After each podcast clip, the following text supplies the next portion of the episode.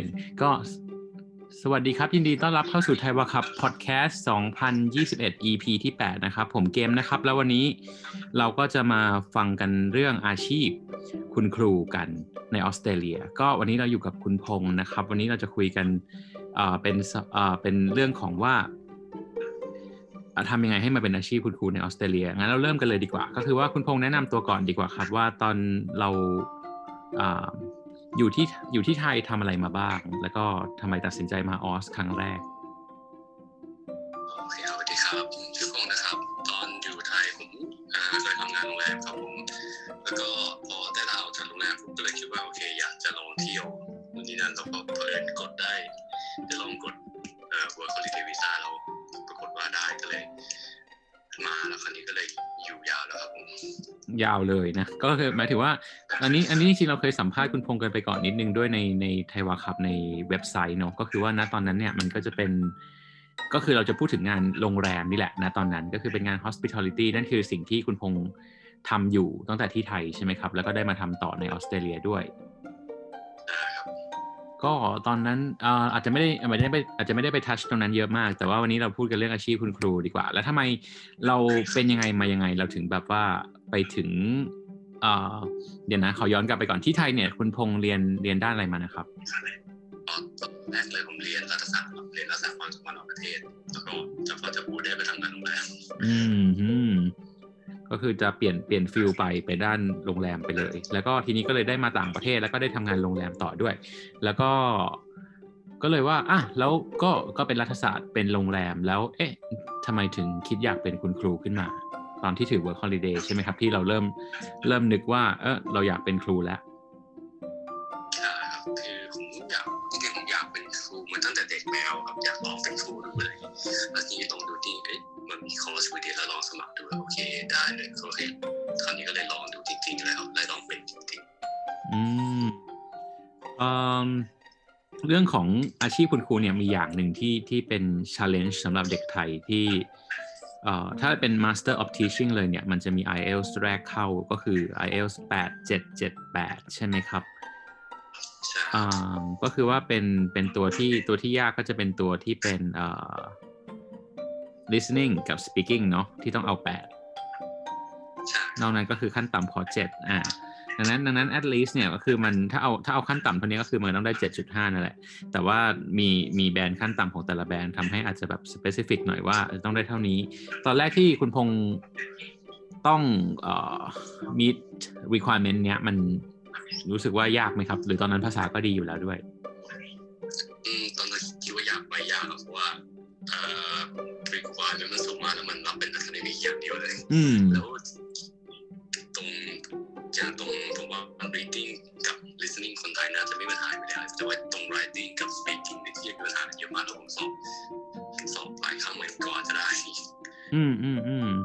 คือจริงๆ อันนี้เล่าให้ฟังในฐานะคนสอนเหมือนกันผมว่าผมจะเจอหลาย ๆ คนว่าแบบที่ที่คุณพงษ์เมนชั่นว่าอ่า listening กับ reading เนี่ยคนไทยไม่ค่อยมีปัญหาเยอะ โดยเฉพาะหมายถึงว่ารู้ว่าที่ทำยังไง แต่ถ้าภาษาเริ่มเริ่มพัฒนาไปในในเรียกว่าอะไรในทางที่มันโอเคหน่อยแล้วเนี่ย การจะได้แบนแปดเนี่ยไม่ยากเกินไป อ่าแต่ว่าแต่ว่า writing เนี่ยมัน demanding กว่าจะได้เจ็ดได้ใช่ไหมแล้วก็แล้วก็ speaking เนี่ย speaking นี่ก็คือต้อง fluent ประมาณหนึ่งถึงจะได้แปดได้แหละ แต่ว่าถามว่าผมก็ยังว่าส่วนตัวผมก็ยังว่าแบบ writing เจ็ดก็ยังยากกว่า speaking แปดนะ คุณพงศ์คุณพงศ์คิดว่าอย่างนั้นหรือเปล่าครับก็คือ writing writing เจ็ดโดยเฉพาะในแบรนด์ใน academic เนี่ยมันก็จะค่อนข้างโหดหน่อย คือหมายถึงว่าถ้าเราพูดว่าห กจุดห้าก็ก็โอเค อาจจะฟังดูไม่ยากมาก แต่จริงผมว่า 6.5 ค่อนข้างไม่ยาก แต่ว่า 7 เนี่ยมันจะแบบว่าดีเทลเยอะกว่าเยอะประมาณหนึ่งนะครับ มันก็เลยเป็นดังนั้นอย่างที่คุณพงษ์เล่าก็คือว่าอาจจะต้องเตรียมตัวสอบหลายรอบไปหน่อยในช่วงนั้นใช่ครับต้องสอบหลายรอบแล้วฝึกเยอะมากแบบจะต้องอ่านเยอะฟังเยอะแล้วแบบพยายามทำทุกอย่างแบบเป็น active listening เป็น active speaking active reading แต่ว่าเขาทำไมถึงใช้ประโยคแบบนี้แล้วก็ต้องตามตามเขาไปเรื่อย อันนี้ดีมากเลย หมายถึงว่าตรงที่ตรงหนึ่งที่แบบว่ากระทั่ง IDP หรือว่า British Council เขาจะแนะนำในเว็บไซต์ ก็คือว่าเขาอยากให้เราเป็น active learners ครับ ก็คือว่าอย่างที่คุณพงศ์บอกคือเรามามาฟังว่าทำไมเขาใช้อันนี้นะ คือคือแบรนด์สำหรับแบรนด์สูงๆเนี่ยอันนี้พูดสำหรับคนที่กำลังจะสอบด้วยว่ามันจะไม่ใช่ใช้ศัพท์ไฮโซอะไรอย่างนี้เนาะ มันจะเป็นแบบว่าความความ natural ของภาษาแล้วว่าแบบเอ้ยทำไมเขาถึงใช้แบบนี้ อะไรแบบที่คุณพงษ์บอก เพราะฉะนั้นสิ่งที่เราแบบรับฟังชาวบ้านเขามา แบบว่าเอ้ยในข่าวในนั้นในนี้ฟังพูดอ่านเขียนใดๆเราก็เราก็สังเกตแล้วเราก็แบบอ๋อเขาใช้แบบนี้เพราแบบนี้เขาอ๋อเขา pronounce แบบนี้ใน element ทุกอย่างมันก็ทำให้เราแบบว่าใกล้เคียงความเป็นธรรมชาติมากขึ้นนะครับมันก็จะจะได้ ซึ่งซึ่งมันก็มันก็ต้องเรียกว่าอะไรมันใช้เวลาแหละ ตอนนั้น อืม ตอนนั้นตอนนั้นถือว่า holiday ปีหนึ่งคุณพงษ์ใช้นึกได้ตอนไหนหมายถึงว่าแพลนตอนไหนว่าแบบเอ้ยเราจะแบบอยากจะ ในช่วงเดือนที่เท่าไหร่ที่เราแพลนว่าเอ้ยเรียน master ดีกว่า เรียน teach master of teaching ดีกว่า น่าจะประมาณเดือนที่ห้าเดือนที่หกได้ครับถึงจะมา เดือนที่ห้าเดือนที่หกเนาะใช่ครับแบบเออนะอยากลองเรียนดูอะไรอย่างเงี้ยครับอืมอืมก็พอเป็นเดือนที่ห้าเดือนที่หกก็แปลว่าเราใช้เวลาที่เหลือนั้นในการแพลนเพื่อจะได้สอบให้ผ่านด้วย ใช่ครับใช่ไหมครับ แล้วก็เราก็ผ่านได้ในเวลานั้นเลยใช่ไหมครับใช่ครับก็คือภายในภายในประมาณหกเดือน ไม่เกินหกเดือนใช่ครับเป็นประมาณสามสี่เดือนโอ้จะได้ดีผ่านก็ยังดีที่ผมทำงานแบบพอทำงานโรงแรมแล้ววันนี้ตรงที่ว่าเพื่อนร่วมงานเป็นต่างชาติหมดเลยเลยโอเคได้ฝึกเยอ่าอะได้ฝึกเยอะด้วยแล้วก็แต่ก็เร็วมากอยู่นะครับ ใช้เวลาแค่หมายถึงว่าไม่ถึงครึ่งปี แต่ว่าก่อนก่อนหน้านั้นถามนิดนึงว่าตอน work holiday ได้แบนเท่าไหร่เอ่ย อืมอ่าอ่าอ่าได้เจ็ดทุกอย่างได้เจ็ดทุกอย่างอยู่แล้ว แปลว่าภาษาพื้นฐานมาโอเค ดีเลย แต่ว่ามันจะไปถึงเลเวลที่เขาต้องการก็อีกนิดนึง ก็ต้องแบบ หมายถึงว่าอันนี้ อันนี้ผมมองว่าไม่ใช่ skill แค่ ไม่ใช่แบบ grammar ไม่ใช่ศัพท์เฉยๆแล้ว เป็นความแบบอย่างที่บอกไปว่า styling ในการเขียนการพูดนู่นนี่นั่นโน้นอะไรอย่างนี้เนาะ มันก็เลยอาศัยเวลานิดนึงนะครับ ก็คืออ่าถ้าเกิดเลยเลย อันนี้ฝากไว้สำหรับคนที่สนใจด้วยอะครับว่าแบบว่ามันก็เลยใช้อ่าอย่าอย่าไปแบบ ทิ้งไว้นานๆเนาะเพราะอย่างแบบว่า อ่าถ้าเกิดเลเวลแบบเจ็ดล้วนมาอยู่แล้วเนี่ยคือแบบเอ้ยดีอยู่แล้วนะ แต่ก็ยังต้องใช้เวลาประมาณหนึ่งในการแต่งให้มันให้มันไปเลเวลที่เราต้องการ ดังนั้น ดังนั้นนั่นก็คือเอ่อทุกคนที่ถ้าเลเวลไม่ได้ อ่าสมมติว่าเริ่มต้นเท่าคุณพงษ์อย่างเงี้ยก็อาจจะใช้เวลานานกว่า ทีนี้มันอยู่ที่ว่าเราเราเราต้องไปวอรี่กับอะไรเนาะอย่างคุณพงษ์เองอาจจะไม่ต้องวอรี่เรื่อง grammar กับศัพท์มากเท่าไหร่นะตอนนั้นอาจจะแบบว่า อะไปดูวิธีตอบวิธีอะไรให้มันแบบ นู่นนี่มากกว่า ก็คือเรียกว่าให้ให้อย่างที่บอกให้เป็นธรรมชาตินะครับ อืม แล้วก็สำหรับการการเข้า teaching เองเนี่ย การเข้า master of teaching เองตอนที่เลือกเนี่ยอืมรู้สึกว่ายากไหมในการเข้าไปครับ อืมผมคิดว่ายากไหมน่ายากตรงที่ว่ามันมันต้องคือนอกจากภาษาอังกฤษใช่ไหมครับ มันจะต้องสอบอีกอย่างที่เขาเรียกว่า Casper ด้วยครับอืมคืออืมถ้าคนที่จะ เรียน Master of Teaching ที่เนี่ยทุกคนต้องสอบวันนี้ให้ผ่านคือเหมือนกับเป็นจิตวิทยาครับว่าถ้าเกิดอย่างนี้ขึ้นในห้องเรียนเราจะทำยังไง เด็กทำแบบนี้เราจะทำยังไงซึ่งมันยากตรงที่ว่าถ้าไม่ผ่านปุ๊บคือเรียน Master of Teaching ไม่ได้เลยที่ไหนก็ตาม อย่างน้อยในวิกตอเรีย หรือว่าในมหาลัยใหญ่ๆในออสเตรเลียทั้งหมดจะไม่รับอะครับอืมเราสอบในครั้งเดียวในชีวิตอืมก็ตัว Casper ก็จะเป็นตัวตัดสินนิดหนึ่งหมายถึงว่าความความยากง่ายอาจจะเป็นเรื่องหนึ่งแต่ความความที่จะแบบว่าถ้าสอบไม่ได้มันก็เรียนไม่ได้ถูกไหมมันก็จะแบบว่าเป็นใช่เป็นข้อจำกัด นะครับก็เหมือนเหมือนเหมือนกับ test อันนี้ผมไม่เคยสอบเองแต่เข้าใจเหมือนกันว่าเวลา enroll ให้เด็กก็จะเจอเรื่องของแบบว่าอ่าต้องไปสอบ Casper มานะอะไรประมาณนี้อืมก็เป็นเป็นสองเรื่องหลักๆ ที่เราต้อง concern ใช่ไหมครับ ก็คือว่าเรื่องอ่าใช่เรื่องเรื่องตัว test สองตัวคือ Casper กับตัวภาษาอังกฤษที่จะต้องให้เลเวลดีๆ ประมาณหนึ่งถึงจะเข้าไปได้ใช่ครับอืมแล้วตอนนี้ก็โอเคพอผ่านทั้งสอง test แล้ว เราก็ทั้งอืม Casper ทั้ง IELTS แล้วเราก็เข้าไป แล้วตอนตอนที่เริ่มเรียนไปเนี่ยตอนอคุณพงษ์เรียนที่ University of Melbourne ใช่ไหมครับ มันมีวิชาอะไรที่เรารู้สึกว่าแบบว่าจากสมมุติว่าเรามาจากฟิลอื่นเลยเนาะเรามาจากรัฐศาสตร์เลยเรามาจากเราไม่ได้เรียนด้านการสอนใช่ไหมแต่ว่าพอมาเรียนเนี่ยเรารู้สึกว่ามีอะไรที่แบบเป็นประโยชน์ดีกับเราหรือรู้สึกว่ายากบ้างไหมวิชาแบบนั้นยากวิชาเลยมัน หนักมากแล้วคือเป็นเป็นเหมือนเขาบอกว่าเป็นคอร์สที่ดีไซน์มาให้มันหนักที่สุดเพื่อให้เวลาเข้าไปทำงานแล้วเราจะได้แบบชินอะไรครับอืคือมเข้าไปอาทิตย์ที่สองจะจะเริ่มเรียนคือสอบสอนเลยให้ไปสอนหน้าห้องแล้วมาให้คะแนนเลยแล้วก็ผ่านไปเดือนหนึ่งคือให้คือเขาให้เราเข้าไปที่โรงเรียนเพื่อไปสอนเลยในเดือนแรกเลยครับโอ้โหคือให้โรงเรียนแล้วสายแล้วก็ไปสอนเลยในเดือนแรกเลย อืมโหดมากเลยนะหมายถึงว่ามันเร็วมากใช่ เร็วมากเนี่ยแบบพอได้เห็นตารางสอนเฮ้ยแบบนี่เราต้องฝึกสอนคือผมเต็มคอร์สเดือนกุมภาคือ มีนาผมต้องเข้าไปสอนในโรงเรียนแล้วอืมมันเร็วมากก็ยังไม่รู้เลยต้องทำยังไงอะไรแล้วตอนนั้นเราต้องหมายถึงว่านอกจากหมายถึงว่าอ่าในแค่เวลาแค่สองอาทิตย์นี่มันผมฟังดูว่ามันสั้นมากเลย ทีนี้เราก็ต้องเตรียมตัวใช่ไหมครับ ว่าอาเตรียมตัวจากบทเรียนคริคูลัมหรืออะไรต่างๆ ที่เขามีให้ก็ตาม แล้วก็ต้องซ้อมเยอะไหมต้องเตรียมตัวเยอะซ้อมซ้อมเยอะไหมผม ว่ามันที่ผมกังวลสุดคือไม่ได้กลัวสอนหน้าห้องกลัวว่าอืมอืมอืมเอ่อไม่มีความรู้พอไปสอนเขาอ่าเฮ้ยแล้วเราเราจะไปสอนเขาได้ยังไงเนี่ยเรายังไม่รู้เลยเขาเรียนอะไรกันอะไรเงี้ยอืมอืมอืมอืมอืมอืมแล้วตรงนั้นก็คือช่วงช่วงแกลบสองวีที่เราจะต้องไปไปบริดจ์มันใช่ไหมครับ ว่ามันต้องไปปิดมันให้ได้ว่าแบบว่าอะแล้วเราก็ต้องไปรู้อะไรมาเพิ่มเพื่อจะได้เตรียมพร้อมเพื่อจะได้ใช่สอนเขา อืมใช่ครับก็คือ มันดีอย่างแต่คือผมว่าดีอย่างว่าที่นี่มันดีอย่างหนึงคือแบบมันจะมีเว็บไซต์ของเอ่อ Victorian Curriculum คือไอ้หลักสูตรของวิกตอเรียว่าโอเคแต่ละชั้นปีจะเรียนอะไรบ้างอย่างน้อยคือเราจะรู้คร่าวๆเว้ยเราควรจะต้องสโคปลงไปตรงไหนว่าเอ้ยอืมสมมติสอนเยเจ็ดไอสอน geography เราจะต้องสอนอะไรบ้างอะไรทำให้แบบชีวิตต้องง่ายขึ้นไปอีกนิดนึงอืม อันนี้ที่คุณพงษ์คุณพงษ์แบบเลือกเลือกไปเนี่ยสอนหมายถึง Master of Teaching ไปเนี่ยมันเป็นเอ่อสอนเด็ก secondary ใช่ไหมครับ ที่เราเลือกอ่าก็จะเป็นเด็กโตหน่อยอะไรแบบนี้เนาะแล้วแล้วตอนแรกที่เข้าไปสอนเนี่ยเขาเขาให้เราเลือกวิชาหรือเลือกอะไรเองไหมหรือว่ายังไงบ้าง ตอนที่เข้าไปสอนคือเขาจะ assign เราให้อยู่กับ mentor teacher คนหนึ่งไปเลยครับก็คืออ่าฮะไม่เชื่อที่เป็น mentor เราสอนอะไรบ้างเราก็ต้องสอนเขาไป replace เขาในในคลาสนั้นไปเลยว่าสมมติเขาสอนอังกฤษเราต้องสอนเขาก็สอน English เราก็ต้องสอน English ของเขา อย่างของผมเทอมแรกผมได้เป็น geography ทั้งสองตัวเลยผมก็ต้องสอน geography ทั้งสองตัวของ mentor ผมก็คือเป็น take over class ไปเลยอืมเราก็ต้องใช้เวลากับพวกนี้ในในในสมมติทั้งเทอทั้งเทอมเนี่ยพอเราเริ่มฝึกงานตั้งแต่ไม่ใช่ฝึกงาน เริ่มฝึกสอนตั้งแต่อาทิตย์ที่สองใช่ไหมครับ จนจนไปจบเทอมเนี่ยเราผมฟังดูว่าคอร์สน่าจะค่อนข้าง practical ใช่ไหมครับ น่าจะต้องฝึกอะไรแบบนี้เยอะ ใช่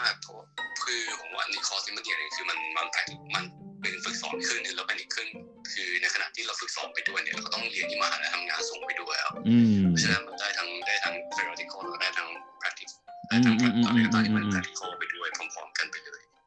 อืมดีมากเลย แล้วก็แล้วก็ในระหว่างนั้นหมายถึงว่าเรายังจะต้องเอ่อไปทำงานข้างนอกอยู่ไหมหมายถึงว่าณตอนนั้นยังทำงานโรงแรมอยู่ด้วยไหมครับทำด้วยครับ อย่างนี้หมายถึงว่าก็จะเป็นความความเรียกว่าอะไรเป็นความโหดของการทำทำหลาย ๆ อย่างพร้อม ๆ กันถูกไหมว่าแบบว่า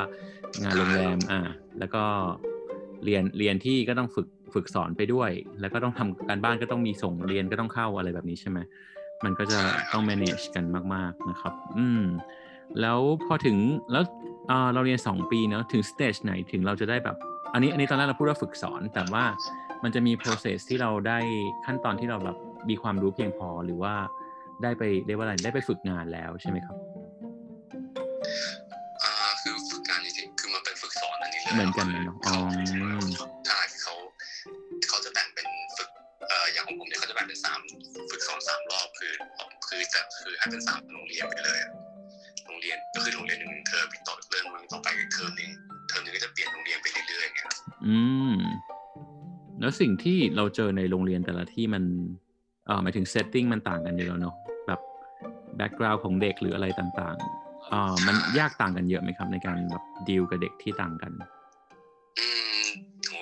ดีลกับเด็กคือถ้าเราคุมคุมเด็กอยู่รอบคุมเด็กอยู่ตั้งแต่ครั้งแรกที่เราไปก็คือจบแล้วไม่มีอะไรยากเพราะว่าคือเด็กค่อนข้างจะเขาจะค่อนข้างเคารพเรามากเลยอืมที่ว่าเฮ้ยอืมอืมโอเคเรา เราเป็นอาจารย์เขาก็จะเคารพเราส่วน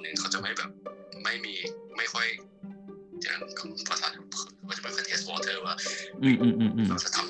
เราเฮ้ยเกี่ยวกับคนฝึกสอนคนนี้ได้มากแค่ไหนอ่าเขาจะไม่ค่อยมีหรอกเพราะว่าน่าจะเคารพเราพอสมควรอืมแล้วในแง่ของจำนวนเด็กนะครับ ตอนนั้นเวลาฝึกสอนเราสอนแบบห้องหนึ่งประมาณกี่คนบ้าง ถ้าห้องหนึ่งที่นี่ถ้าเป็น year ธรรมดาแบบ year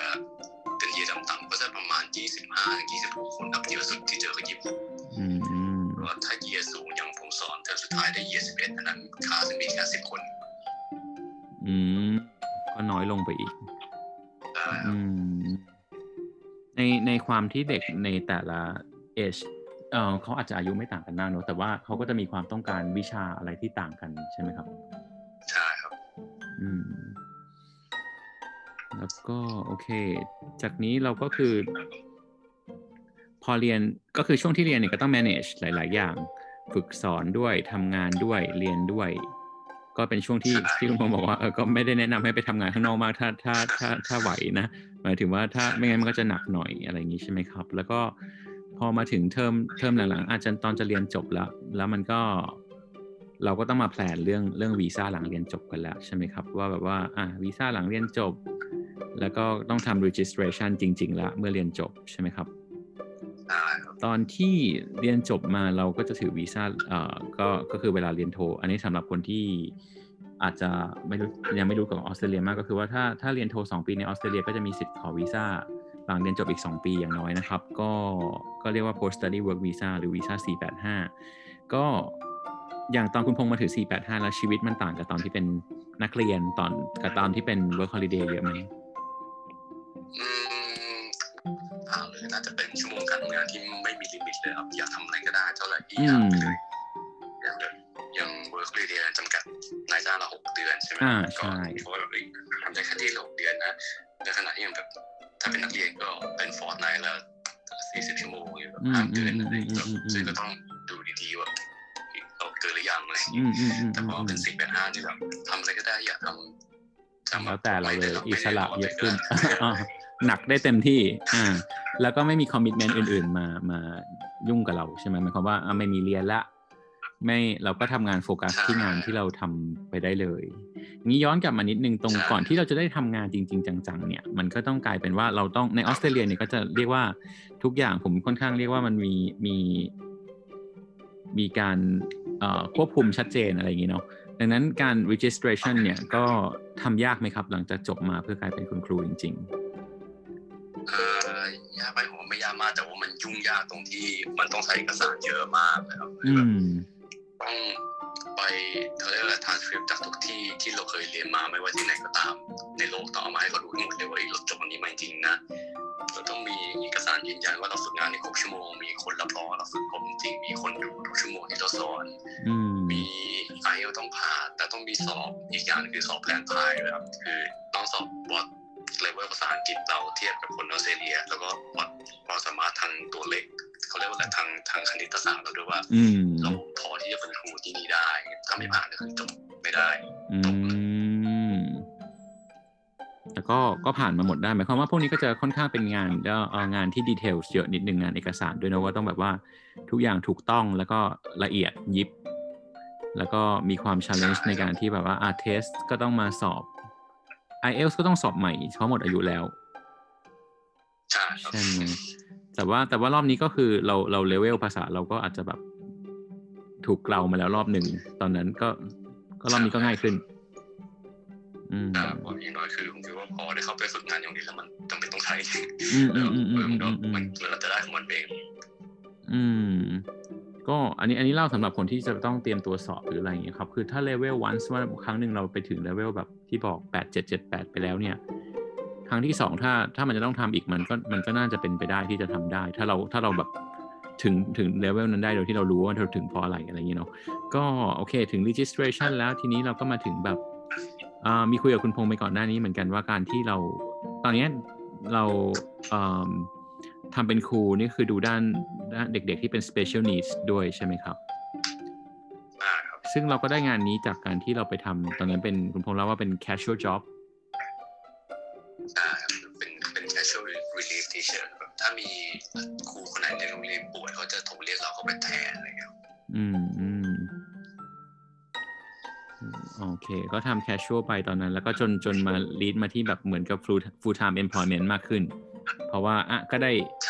ใช่ครับเรียกว่าอะไรผมว่าการการเหมือนกับว่าการก้าวเท้าเข้าไปก้าวแรกมันก็สำคัญนะว่าแบบว่าเข้าไปลองแล้วแบบว่าอะเขาได้ลองว่าเขาชอบเราไหมเราชอบเขาไหม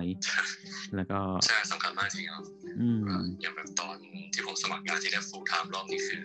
principal ที่ใหม่เนี่ยเขารู้จักกับครูที่เก่าที่ผมทำเป็น casual อยู่เขาก็เลยโทรถามเลยเฮ้ยโอเคผมเป็นยังไงบ้างอ่าแล้วก็เขาไม่ได้เขาไม่ได้เช็คอย่างอื่นเลยแค่เช็คว่าผมเป็นยังไงที่เรียนจบแล้วก็ให้ offer เลยอืมก็คือเช็ค reference กันแบบ คนใน network เขาอะเนาะใช่เรียกว่าเรียกว่าเราทำดีไว้ เราทำดีไว้ก็เป็นผลดีกับเราเอง ว่าแบบว่าอ่า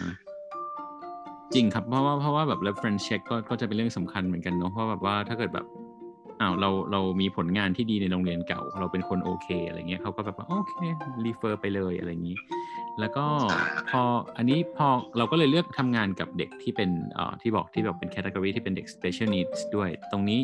ตรงนี้คือสิ่งที่เราต้องเรียนมาอยู่แล้วด้วยไหมครับ หรือว่าต้องมาปรับตัวมากขึ้นคือตอนอันนี้ถ้าถ้าเรียนมาอยู่แล้วด้วยจะดีมากเลยครับ แต่ว่าอย่างผมอืมผมเรียนมาเป็น mainstream หรือเป็นโรงเรียนแบบกระแสสายหลักทั่วไปคือโรงเรียนทั่วไปเลยอืมเพราะฉะนั้นอืมผมต้องเรียนมันเหมือนกับต้องมาเรียนรู้ใหม่เลยครับคือเหมันกับที่เรียนมาเราใช้ไม่ได้เลยอืมต้องเรียนรู้ใหม่เลยเฮ้ยเราจะสอนเขายังไง เราต้องพูดยังไงใช้ภาษาแบบไหนเขาถึงจะเข้าใจครับอืมมันนั่งแบบผูกพฤติกรรมอะไรอย่างเงี้ยครับ อืม แต่ก็เป็นเรียกว่าแล้วก็เรียกว่าเป็นงานที่เราทำแล้วเราแฮปปี้ด้วย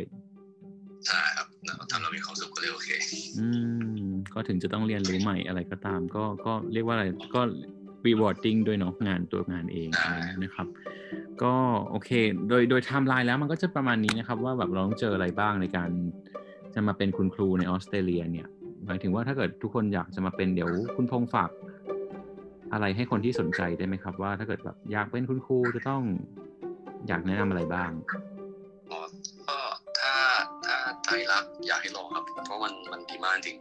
เริ่มคืออย่างที่หนึ่งคือคือพูดถึงค่าตอบแทนหรือว่าสำคัญก็คือค่าตอบแทนมันคุ้มค่ากับอืมการเหนื่อยที่นี่ ก็คือผมจะบอกว่าอะไร ที่เขาชอบที่ชอบบอกกันว่าอะไรเอ่อ life balance ที่นี่มันโอเคครับ life balance มันอืโอมเคอืมอืมอืมซึ่งอาชีพอื่นผมมันจริงแต่สำหรับครูผมว่าก็ก็เหมือนที่ไทย overtime แต่ว่าแต่ว่าเนื่องด้วยคือมันเขาแฟร์มันก็คือแฟร์ถ้าเราอยากออกก่อนเวลา เราบอกเขาว่าอยากออกก่อนเวลา ก็คือไปเลยจบ เพียงแค่ว่าเราทำงานให้เสร็จแค่นั้นพอเขาไม่สนใจว่าเราจะต้องอยู่ให้อยู่แบบอยู่กับคนสุดท้ายเนี่ยเขาไม่สนเลยครับอืมอืมอืมอืมอืมอืมโรงเรียนเลิกบ่ายสามผมกลับสามโมงครึ่งเขาบอกโอเคก็ไปสิถ้าไม่มีอะไรทำแล้วก็กลับจบ ไรเงี้ยอืมคือเขาก็ไม่ได้ว่าอะไรก็จะมีเรื่องเรื่องเรื่องเอ่อเรื่องค่าตอบแทนเนาะอันนี้ย้อนกลับมาเรื่องค่าตอบแทนนิดนึงค่าตอบแทนเนี่ยหมายถึงว่าเวลาสมมุติคนจบใหม่มา